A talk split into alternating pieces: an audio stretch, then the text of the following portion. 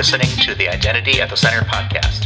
This is the show that talks about identity and access management and making sure you know who has access to what. Let's get started.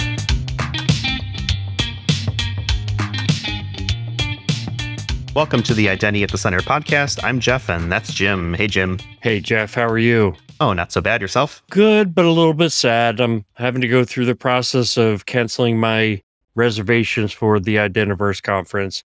Um, just I have too much stuff going on, and I'm not going to be able to make it. And I know I've been telling everyone on the podcast recently that I was going to be there. This podcast is going to go live the day before, and I'm very sad that I'm not going to be able to be there in person but I'm hoping to at least uh, be able to catch the sessions virtually. Um, we have lots of friends there. I think I've shared I won't be there. uh, by the time people are listening to this, I will be neck deep in boxes, moving a house, uh, move, uh, moving out of my house and into another house uh, the same week. So kind of bittersweet. I was looking forward to it, especially this being the first conference that's being run by uh, you know different organization other than Ping. Kind of truly separates it from from from them and makes it a little more vendor neutral. Not that it wasn't before, but uh, it's been a while. I was at RSA a few weeks ago, and it was cool to kind of see people there. Um, you know, be able to kind of fist bump folks that uh, uh, hadn't seen in a very long time. Um, I did see Vittorio on the street. I think after we recorded, because we recorded, I want to say Vittorio like was on the street. What was he like? lunched over? no, it's one of those things. where You're heading. You're you know every night there's like some sort of activity, and I don't remember what I was doing. I was going to get food or something like that. I was just like done for the day and I and I saw him from a distance. I mean, you can't miss that hair. Yeah, right? you can't miss the like, hair. No. Yeah, so I was like, oh, that's Vittorio. I was like, and and we were working on something specifically for this show, so we'll get to that in a second. So I kind of walked around, and I fist bump him and say, hey, you know what's going on, and kind of chatted for a second, and then kind of went on our ways. But that was pretty much like the conference was like, you know, like a thirty second to one minute, two minute fist bump, and then like hustle and bustle off to the next thing that was out there. But well, yeah, the good kinda... news was that you weren't seeing Vittorio on the streets because he couldn't get a hotel, which I know for conferences in the past, especially RSA, that can sometimes be an issue. It is so hard to get a good hotel for RSA. You have to book the day that they announce it, or, or you are staying far away, you're taking shuttles, or yeah, you're just out of luck. Hopefully, you're not crossing the Bay Bridge to, or you know, to, to try to make it. But yeah, that's that's the pro tip we talked about. Uh, you know, last time when we were talking about this was make sure you uh, book early and book often hotel yeah. rooms if you're going to RSA. That's right. That's right. So, so, this, yeah, this thing that we were talking about with Vittorio that I sort of teased a little bit. This actually came as a result of a conversation that you and myself and Andy Hindle, who was on the show a few weeks ago, kind of were talking about. I think it was actually even during like one of just kind of like our pre-meeting kind of getting set up and mic check and right you know all that good stuff. And we're kind of thinking about you know has has the definition of identity and access management changed? And i was like okay well that would be kind of an interesting show because i feel like it kind of has. And there's a lot of different terms sometimes used for this right? Digital identity iam idm you know uh, all the different sort of identity words that could be out there and say, like, oh, well, maybe we can turn this into a show. And my original thought was, hey, let's do like a live panel. Like, you know, we've we have this live stream and haven't really been able to do it mostly because my schedule sucks, but should be stabilizing here in a couple of weeks after I get moved. Um, but I thought I was like, okay, it'll be interesting to get, you know, some of the uh, identerati, as we like to say, you know, on the show in some way and kind of have a roundtable discussion. And then actually you had the brilliant idea. It was like, why don't we just ask people the question and have them, you know, email in uh, their audio response. So I guess Jim, do you want to kind of take you take us through the the process of how we got to where we are today, and from your perspective? Yeah, no, I, I think you nailed it pretty good there. Um, you know, I think what what happened was Andy kept saying digital identity, digital identity, and I thought to myself, whatever happened to IAM? And so I asked him that question: What's the difference between digital identity and IAM? And it kind of stumped him, right? And he's like, "Well, this is a longer answer. This would be a longer answer than we have time for in, you know, this little bit of the episode. So maybe we make it a follow up episode. And then from there, we kind of, as you mentioned, evolve the idea into this kind of roundtable. And we're going to go through um, the recordings that were submitted in the order they were sent to us. So no particular order. Uh, but do you want to go through and kind of like mention each person and play the clip Yeah. and then comment? Yeah, I will MC this. And so the yeah, the way this worked was, you know, Jim spammed everybody that we could think of, sending email to say, hey, here's the question. If you'd be willing to record like a two to three minute sort of answer on what your thoughts are. And the question that we posed to everyone was this What's the difference between digital identity and identity and access management? Really kind of looking to see, you know, what the different responses were. We got responses from a few different people. Um, we have Ian Glazer. He's the senior vice president, identity product management at Salesforce. He's a friend of the show, been on the show before. Sarah Sacchetti. She's the head of product for Amazon Cognito, another person who's been on the show. Actually, all these people have been on the show. Uh, Eve Maler, chief technolo- technology officer at ForgeRock. We've got Adam Mikeal, who's a data management officer and director for IT risk and identity, and adjunct professor at Texas A&M University. And then our old friend Jamie Lewis Gross, who's the vice president, solutions engineering and strategy at Saviynt. So Now, by saying Uh, that, Jeff, you're not yeah. calling Jamie old, right? He's just No, been our friend not. for a long time. she has, and I think I'm, I think I am older than she is. So um, she, I, I've got her beat on that one. But uh, here's his interesting. Like when she, I'll let you listen. So if you're listening to the show and you stick around for when Jamie gets into hers, um, let's just say she ages herself as well. How about that? Uh, of her own, you know, volition, whatever it is. Sorry, JB, don't mean to throw you under the bus, but you start off with it. Um, but yeah, and the other thing is cool here is I think really the only answer that Jim has heard so far is Ian's. So the others, Jim hasn't even really kind of listened to, and Jamie's is going to be a complete surprise for the first time. So a lot of this will be a combination of reaction, mostly on Jim's part. I have heard them all because I have edited them together and um, you know prepped sort of uh, the sound stage here as we're recording. So it'll be interesting. So why don't we go ahead and get started? And the question again, as we asked people, was what's the difference between digital identity and identity and access management? And this first clip is from Ian Glazer. So at first I thought that this question, what's the difference between IAM and digital identity, was an easy one to answer. And then I realized it's absolutely not. And it's the reason why it's not is not because if you ask three identity people what their definition is of a specific identity term, you'll get six answers. It's because in within the question is actually a bunch of different issues. So I think at the surface layer, the difference is, in my mind, IAM, although it used to be the way certainly analysts referred to the general market of digital identity, has become shorthand for workforce identity and access management. So I think in sort of more modern parlance, IAM is the workforce equivalent of CIAM. Okay. And so then, that's true, then we're left wanting an umbrella term that could cover both workforce identity and CIAM and all the other bits that are starting to become integral to the industry. And so to me, digital identity has become that umbrella term. Problem is, that's not entirely ideal. Um, it certainly leaves areas out of the conversation. So, for example, if you talk to an identity practitioner, then you say, Hey, do you work on identity theft? They'll likely say, No, that's not identity, or that's not the identity I work on. And if you, you know, ask another practitioner about, you know, how much they do in terms of source documentation verification for legal identity bound to a digital credential, depending on industry they may say, well, I don't, I don't do that at all. Um, and so the identity and identity documents, which often come from the physical world and now are starting to make their way in the digital world, that often gets left out of the conversation too. So uh, the reason why I'm thinking about these things is because boundaries are important and names in this case really come with a set of boundaries and that helps drive clarity in the conversation. One thing that uh, you know I realized was actually a couple years ago, Andrew Nash, uh, at the time I think he was with Capital One, gave a really good talk that basically said, "Hey, you in the audience think you're doing identity management. What you're probably actually doing is just user account management." And he wasn't being demeaning. He was saying, like, look, the totality of the things that go into what many of us do on a day to day basis is user account manipulation, assignment of title, entitlements, doing the identity plumbing. But what we weren't doing was the more holistic I have a digital representation of this legal entity and all of the things associated with it. Let's manage those things, which notionally would be identity management or digital identity management.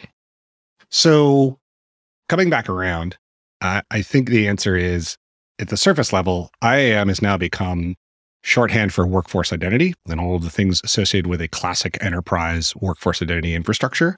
And digital identity is the umbrella term for the industry. But I think that's maybe not as exact as it could be. And, you know, again, given the opportunity to talk about definitions, everybody's got a bunch of opinions. Those are mine.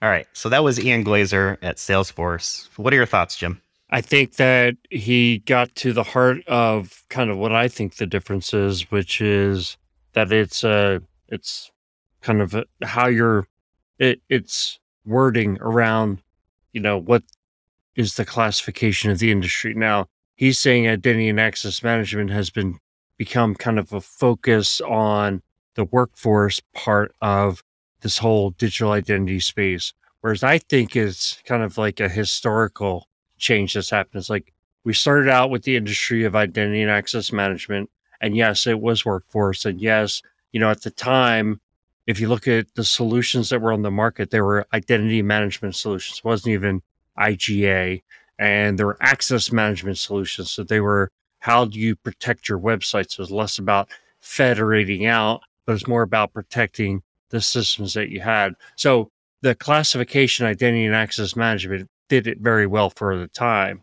And then as what kind of start to build up in the space kind of grew and added new scope, it kind of stretched. And the term identity and access management, I feel like became less descriptive of what this whole space has become, which includes customer identity management, which includes um, self sovereign identity and identity verification, all these things that no longer did the term identity and access management fit very well. And I think the term digital identity has been around for a while, but people weren't really taking it seriously until within the last, let's say, three, four years where I feel like it's, you know, people are starting to now break from using IAM. I still use IAM, but that's kind of the way I am. I still write with a pen on piece of paper sometimes. Um, and the term digital identity is kind of taking over, which encompasses this much larger area. And I think it's probably just more appropriate. Yeah, one thing that he said that struck me was this delineation between IAM as being like workforce and CIAM or customer identity and access management.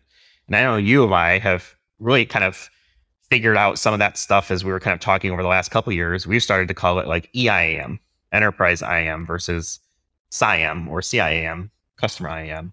You know, maybe it's not EIAM, maybe it's WIAM, workforce identity and access management, or maybe YAM or in CIAM, right? Things like that. But I think it is interesting that the definition clearly has changed. I'm a little surprised, not surprised, because we're going to have more more answers here. At the perspective that it seemed to me, what I was taking is that IAM sort of fits underneath the umbrella of digital identity. I can see a situation where people might have a definition of digital identity as sort of like a civic or citizen type identity it'll be interesting as we as you listen here to some of the other folks that we've got um, if you know how how how close are, are some of these definitions and how different some of them are because i think the perspectives really are pretty different. Um, why don't we go ahead and get into sarah uh, sacchetti next. She's with amazon cognito. We asked her the question what's the difference between digital identity and identity and access management? What's the difference between iam and digital identity I was tempted to say there is no difference between IAM and digital identity, and I suspect that's what many experts will tell you. But that's not true. There's a very important and overlooked difference. There's a division of the US government called the National Institute for Standards and Technology, or NIST, and their job is to measure things. How long is a meter? Ask NIST. How heavy is a kilogram? Ask NIST. Well, in the 21st century, they started measuring not just physical things, but digital things like security and identity. They wrote a document called Special Publication 800 63. The publication outlined a way to measure how strong an identity transaction was. And it used a measure called level of assurance. How sure can I be that the person at the end of the line is who they say they are? As that document went into broad use, they found it had cracks in its armor. It wasn't doing the job that it was intended to do because it was too one dimensional. And it was one dimensional in exactly the axis that we're focusing on in this episode. It conflated IAM with digital identity. It said that the strongest transactions have both strong authentication mechanisms and strong identity proofing, meaning that we verified the real life identity of the person at the end of the line. But that measure leaves no room for a very important use case strongly authenticated anonymous users. Imagine a political dissident who wants to tell the story of what she's experiencing in her country, but she needs to keep her identity hidden so that her government won't find her. Do we need strong authentication for that person? Absolutely. We need to use the strongest technology we have to make sure that her lines of communication haven't been compromised.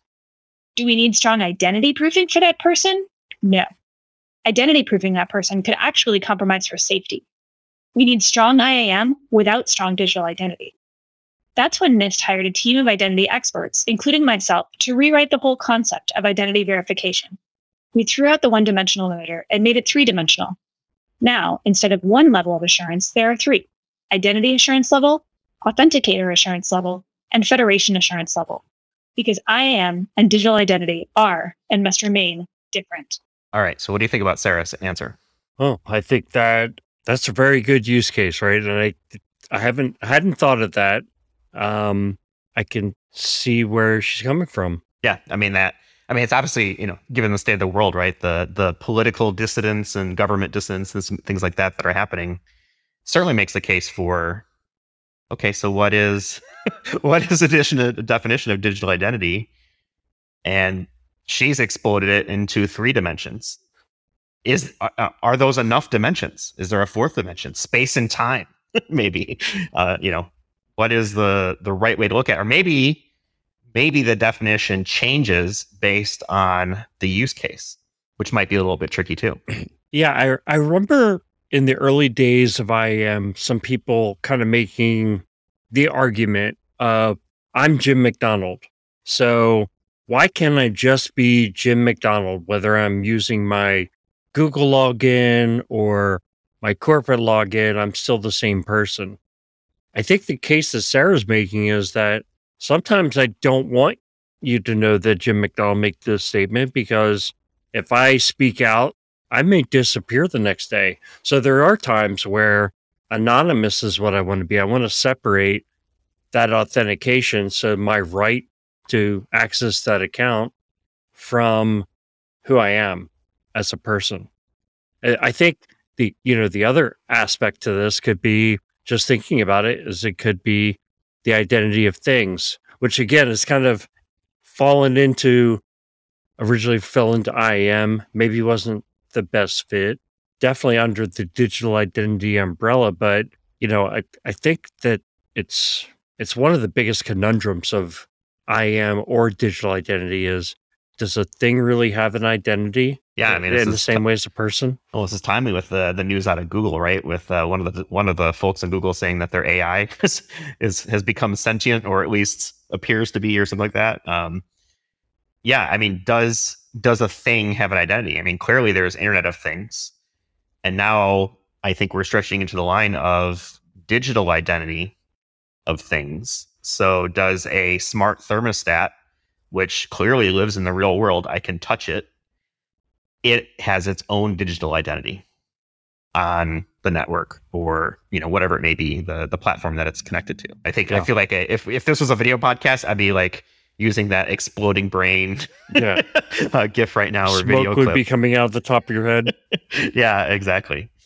Um, all right, why don't we move to the next one? Um, this is Eve Maler. She's the chief technology officer at ForgeRock.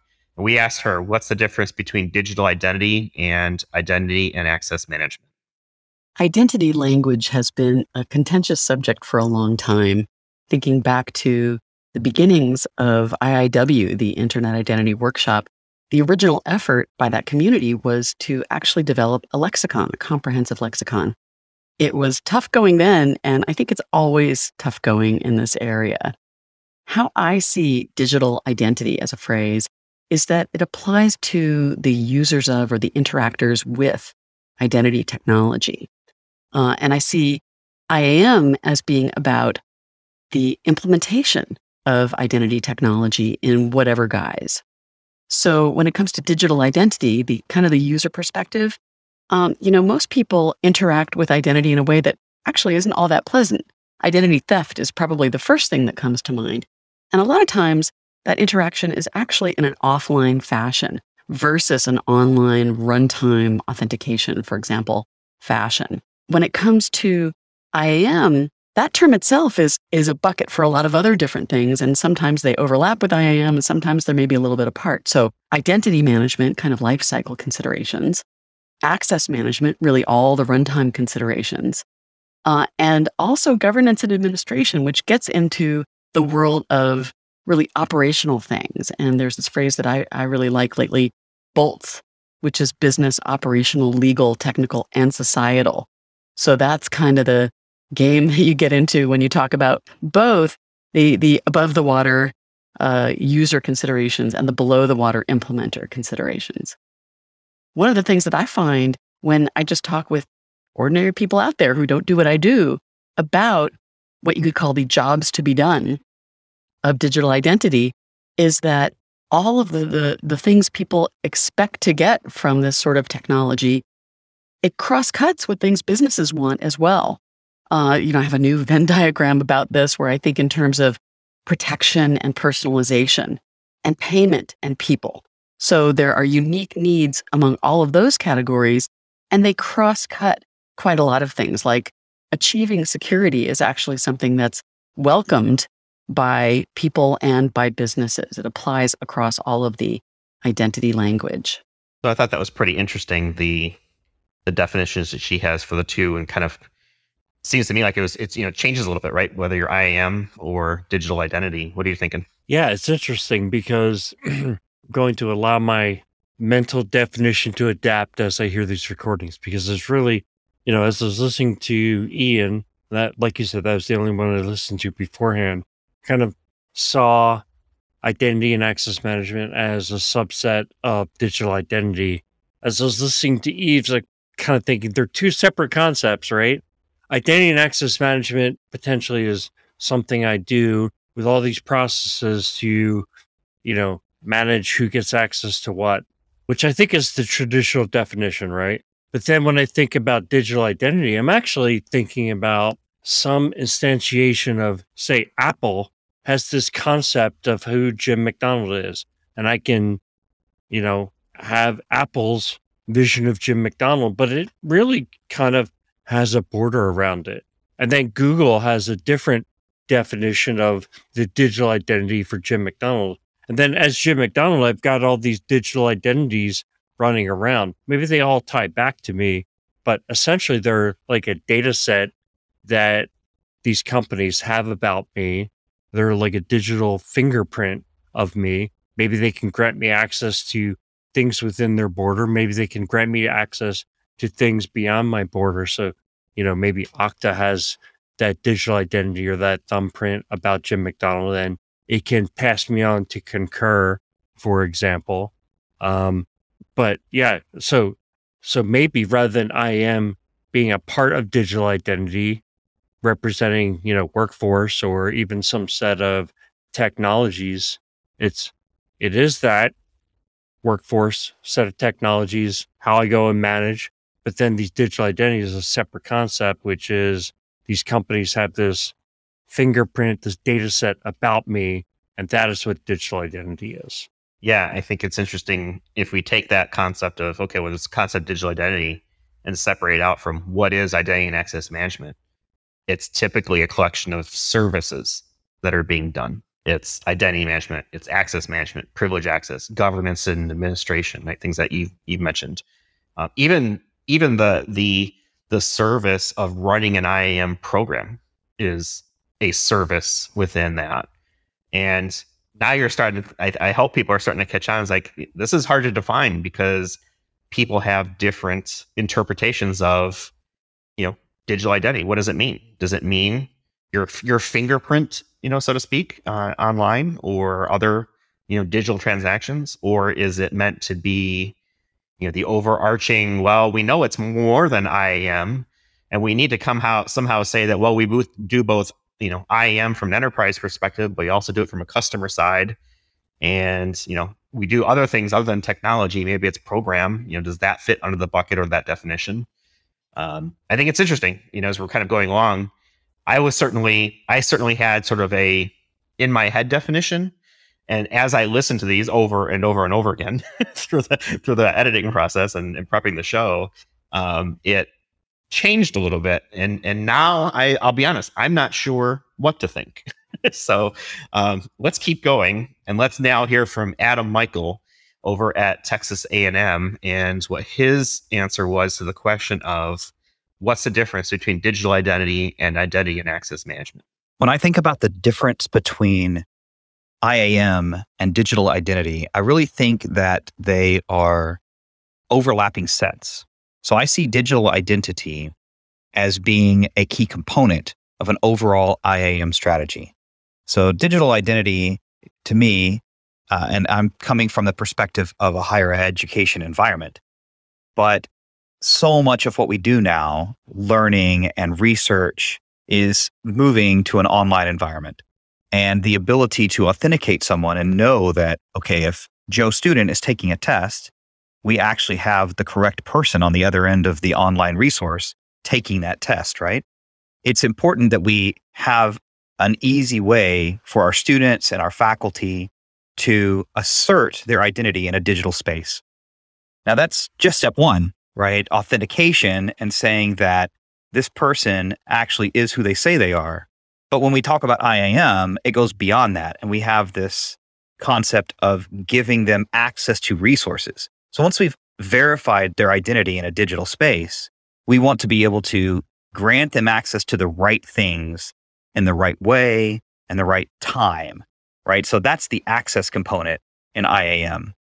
And so I really see digital identity and IAM as being very closely related and maybe even overlapping sets. IAM being the superset of something, a, a concept that digital identity fits inside. All right. So remember when I was saying uh, maybe digital identity is overall? Adam went a different way. He sees it the opposite where digital identity is a component of identity and access management, which I can kind of get behind as well. What are you thinking? Yeah, I mean, it goes to show you that there's there's no wrong answer here.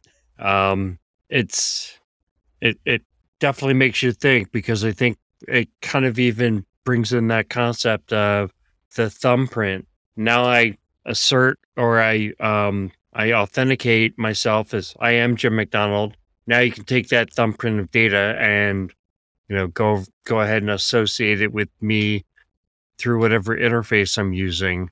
And when he thinks about identity and access management, it's all those processes that are included.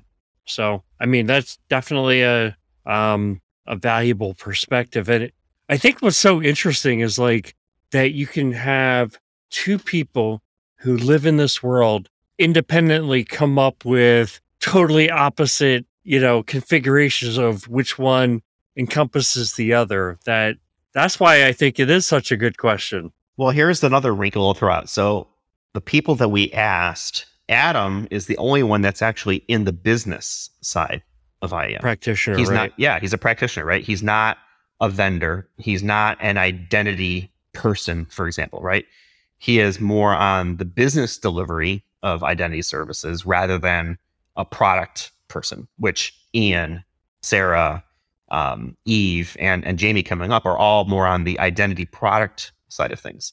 So it is interesting to hear sort of like the business definition or business answer, you know, from someone like that to say, okay, well, here's here's how the business looks at it, which I thought was interesting. Yeah, I think um, one of the things that I also have was thinking about is, you know, especially in like Ian's case and Eve's case, because I think the first time I met the two of them was close to 20 years ago uh, at identity and access management conferences, and they were part of this identity, right? And there's many other folks who were kind of there in that is that I am was this, you know, especially the conferences where people were really talking about was what is an identity? Like these really philosophical conversations.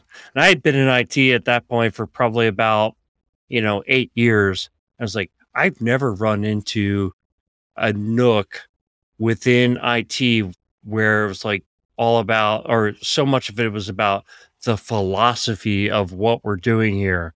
And so that's really what the the roots of I am. And so I, I kind of heard that a lot in their answer as well.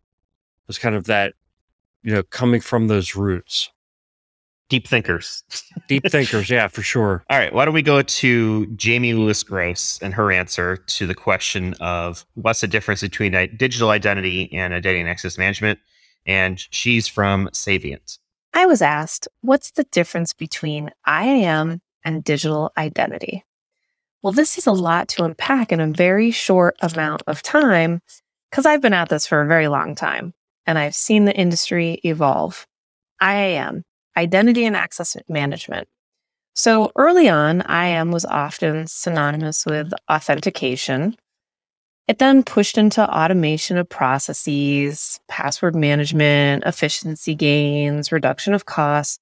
Ultimately, I saw IAM become the umbrella of technologies and policies to manage access and mitigate risk, inclusive of not only authentication, single sign on, and multi factor, but then it started to extend into privileged access management, identity governance and administration, risk profiling, authorization, RBAC, ABAC, PBAC. And the focus was really always on the workforce, at least from, from my experience. And so that brings me to digital identity. So, digital identity has extended beyond just the carbon based identities of our workforce, our vendors, our suppliers, our contractors. It's encompassing of B2C, B2B, G2C. But also, what's very important to understand is it's taken on the silicon identities too, those not well managed service accounts. It includes certificates, keys, devices, workloads, containers, it goes on and on. Uh, think about it as, you know, all of the machine related identities that are out there. And what's happening is with digital transformation initiatives, there's this exponential growth of connected devices and these machine identities used to manage process automation. And it's really creating that larger surface and, and threat attack vector, um, really opening organizations up to those cyber vulnerabilities.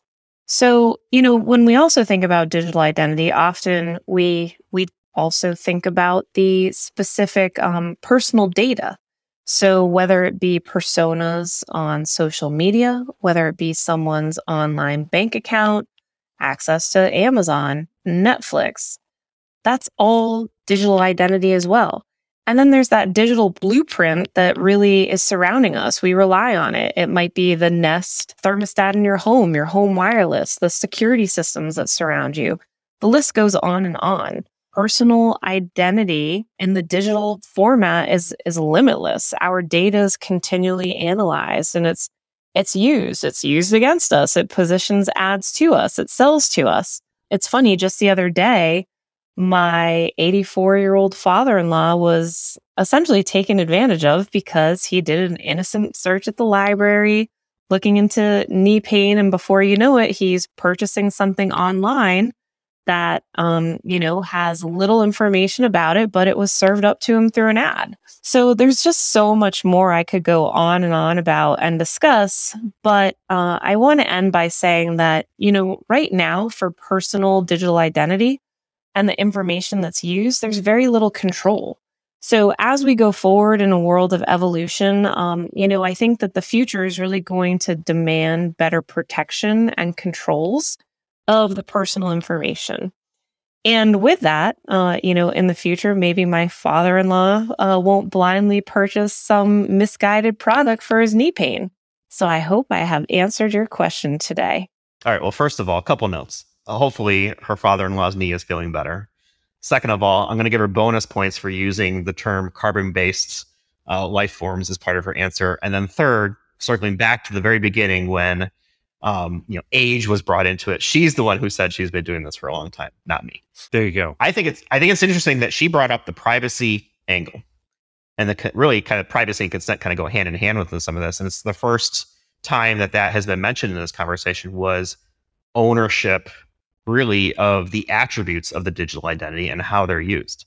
So yes, and he- so here's what I was thinking as I was listening to Jamie is that there's two ways this question could be interpreted. One is what do people mean when they say digital identity versus identity and access management? So in other words, when people use th- those terms, what are they trying to differentiate? Or when you hear those terms, what do you think of?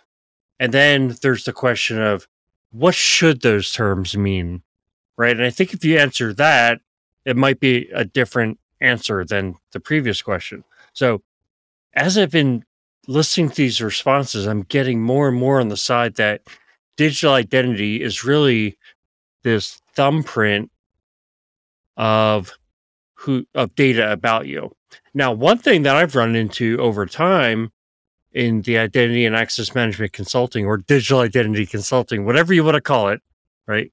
Um, is when does that data stop being IAM data, right? So when what data is I and, and actually one thing I would differ differentiate from what Jamie said when I first got into identity and access management, it seemed like it was all about directory synchronization and LDAP data, and we got all this LDAP data. How do we manage the LDAP data?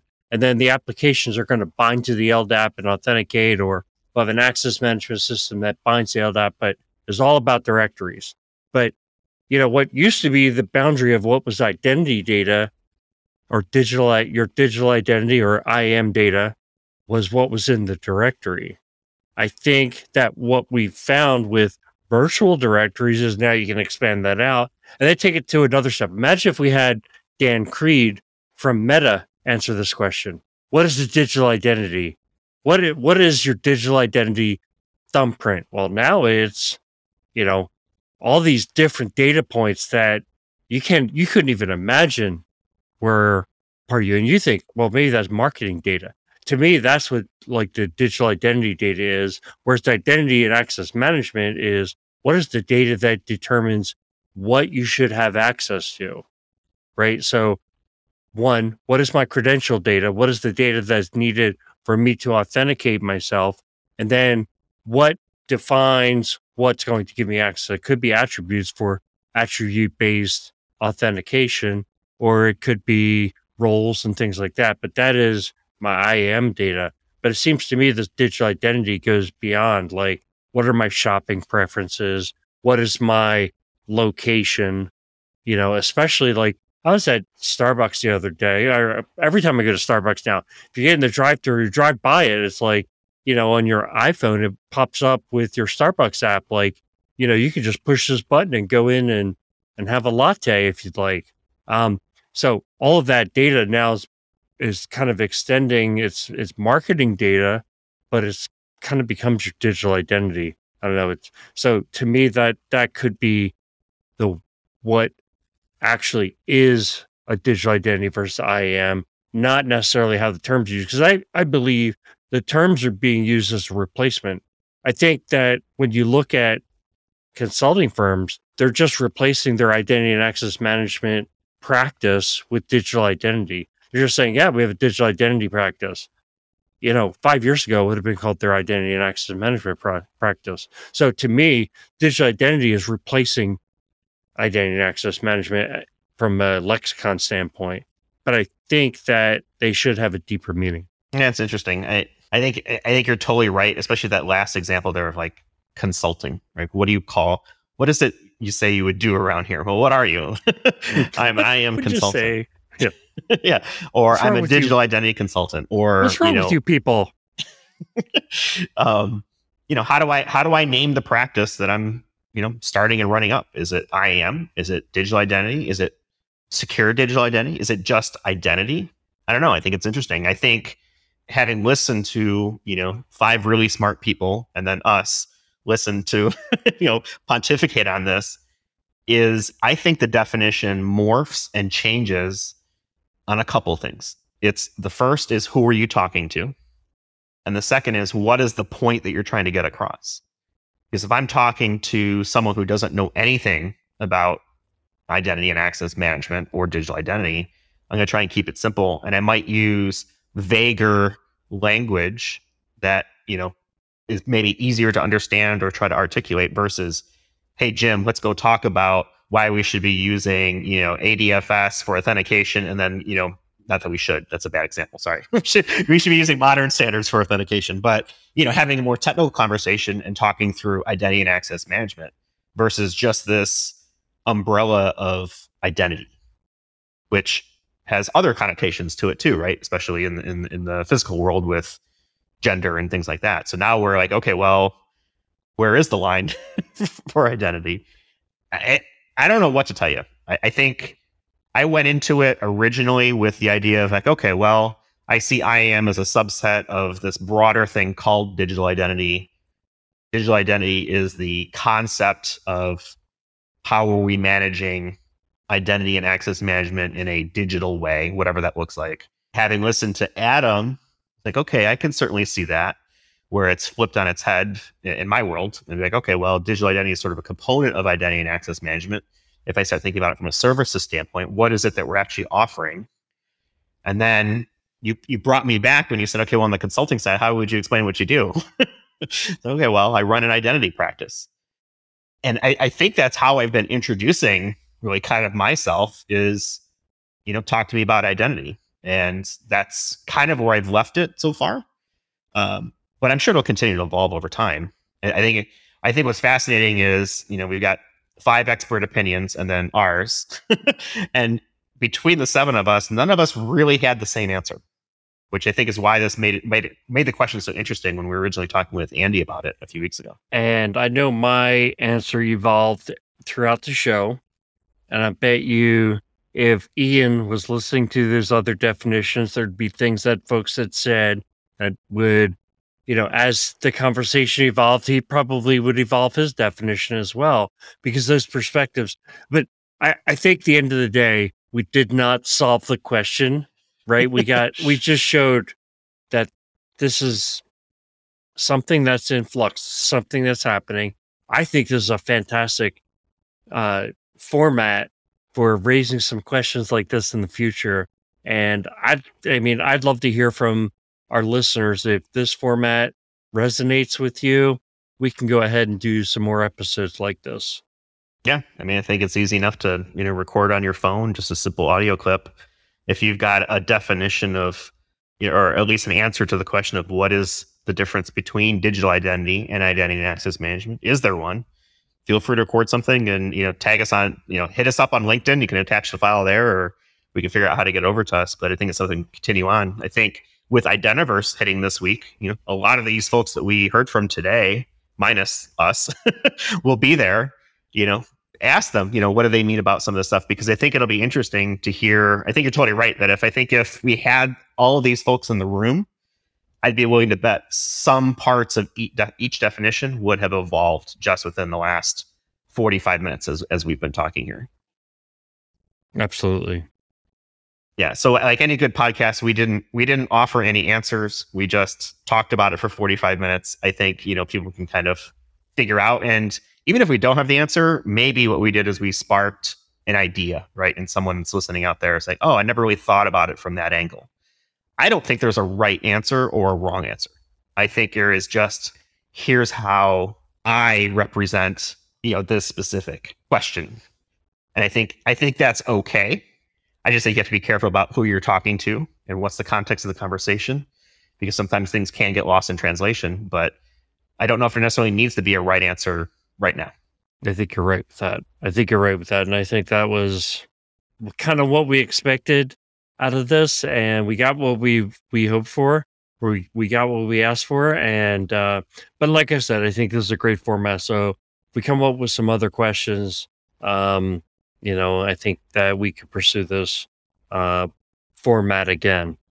Yeah, definitely. It was a lot of fun to kind of put this together. So, um, all right. So why don't we go ahead and start to wrap things up? I was thinking about, you know, what's our end on a lighter note uh, for this episode, and I want to jump on what Jamie uh, was talking about with her father-in-law and knee pain and some sort of I don't know order purchase whatever that you know may or may not be helpful. Hopefully it was, but you never know. So here's my question to you, Jim. What is the worst or strangest online ad you will admit to that you have been served based on, you know, browser cookies or session history or whatever it may be? Well, I'm not going to even go close to the that I would admit to kind of thing because it, I, I gave you that escape hatch just in case. yeah, right. So I, I mean, I wouldn't call myself a conspiracy theorist, but this is one of the strangest things that happened to me was I grew up in Philadelphia. My brother grew, obviously grew up there as well, and I was he still lives there, and I was visiting him, and he lives in an older house, which that the um townhouse style buildings there they call them row homes. He lives in a row home, and it's probably 75, 100 years old. And I go into his basement, and he's got this big plastic sink next to his washer and dryer. And we used to always call them utility sinks. Yeah, that's what I was thinking oh. too. Utility square, right? Yeah, it's like a deep Yep. square. Deep, deep base. Yep. And I said, I haven't seen one of those in years, Mike. Yeah, you know, this utility sink and blah, blah. We had a whole conversation about it. And I really hadn't seen one in years. A couple days later, an advertisement showed up on my laptop in Amazon, uh, like an Amazon ad for a utility sink. And so the conspiracy theorist in me says somehow my phone was listening, heard utility sink, sent some kind of sold some kind of message to Amazon or whatever, and they served me up an ad. Did that happen? Probably not. Maybe just triangulated that I was in this area because I do think that, you know, location is something that can be served up, potentially sold to a, a vendor, and that maybe there were a lot of utility sink purchases within that area because I would bet you every row home in, in that whole neighborhood have these utility sinks. So, you know, that's probably what happened. But yeah, it, it got me thinking like, okay, is my phone spying on me? Yeah, I've, heard. I think I've heard that one before too. Like the whole, you know, is my phone spying me? It could be your brother or someone you know was searching for utility sinks for something, replacement, repair, whatever, and because it know, you know, the powers that be know that that's your brother. It's like, oh well, maybe you might be interested in this as well, right, or whatever it might look like. Um, mine is weird and strange, slightly offensive, and definitely creepy. This I'll never forget this because this was right around the pandemic kind of beginning. I want to say we're about six months into it. It feels like it was ages ago, but I guess that would have been what, 2020, roughly? So I want to say it was probably like around June, maybe July. We were a couple months in a lockdown. People weren't really doing anything. And for whatever reason, I was scrolling through, I don't remember if it was Facebook or Instagram. It was one of those two. And, you know, you get ads all the time for just weird stuff and stuff that they think it might be interested because they're of course you know watching your browser history and so forth and i don't know why this came up but it was a it was a ad for i don't know what the right terminology is but it was it's like you know what Spanx are where it's No. like tights for generally for people to like look like they're slimmer Oh, okay. um, usually you'll see like um, you know I, i'm sure it's for for both sexes but the ones that i know of are Spanx are like for women where you know they put it on it kind of slims the figure and so forth and this was the equivalent but for men as like Spanx underwear compression thing that's supposed to go up and over your belly to try and compress things i was like what the heck is this and then i got offended i was like well I, okay yeah i could lose a few pounds and yeah uh, you know i was like huh um I don't know how they are. I, you know, they they decided that I was in that. Other than okay, well, here's a person who hasn't left his house probably in like two or three months. they probably need help. Um, you know, we've noticed that there's been a lot of DoorDash deliveries a lot of. DoorDash, a lot of pizza delivery. yeah, exactly. So I was I was offended, mostly uh, amused, mostly and slightly perturbed that oh, you know, how dare you uh, make that recommendation? But I'll never forget it. I was like, all right, well, that's weird and whatever. Just to get you back, I'm going to order two frosties from from Wendy's right now. exactly. Well, if I'm going to start wearing them, I guess I got to get the maximum value out of it. So, uh, exactly. So I never did order them, um, but uh, even though I probably could use them, but um, I thought that was interesting as well, just from a timing perspective. And, i and I wonder what in went into the decision for whatever logic was used to run that ad. Location hadn't changed, mostly at home, a lot of food deliveries, pandemic. I don't know, you know, whatever it may be, but I'll never forget that. I think that was um, just the weirdest thing I've been served up so far. was that an Amazon ad or was that? Oh, you said that was a. I th- yeah, it was either platform. Facebook or Instagram. I can't remember which one it was, and they're the same company, so I guess it doesn't really matter. But yeah, um, I don't remember where exactly I saw it. But usually, my Facebook ads are around like audio equipment because that's what I'm looking for the podcast, right? Or backpacks. I'm I have like a bag collection. I'm a I'm a collector of like you know nice backpacks, things like that. So um, usually that's what I get spammed with. But this one was just so far out of like the blue. I just didn't I didn't get it. And I remember showing it to my wife too. I was like, look at this. And she just kind of like smiled. I was like, oh, okay, well, screw you then too. she was like, hey, you know, you might look good in one of those. yeah, exactly.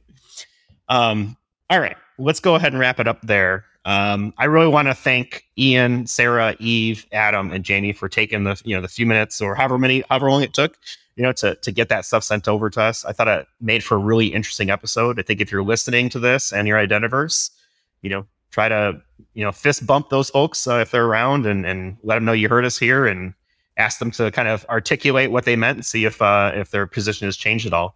Um, but I think that would be interesting. And, and if you've got a, a, take on it that you think is is different, send it to us as well. We'll be happy to play it on the show and sort of discuss it. So we can go with that.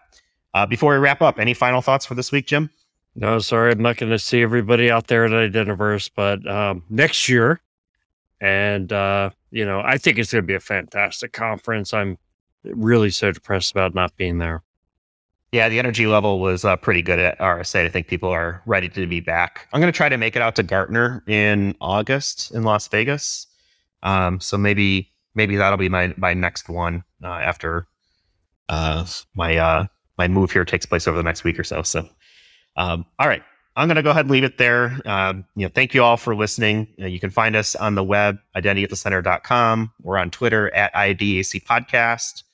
The live stream that we do at idac.live is still on hiatus while I figure out my life, my schedule, um, but it will be back at some point. And with that, uh, we'll go ahead and leave it for this week. Uh, thanks for listening, and we'll talk with y'all in the next one. Thanks for listening to the Identity at the Center podcast. If you like what you heard, don't forget to subscribe and visit us on the web at identityatthecenter.com.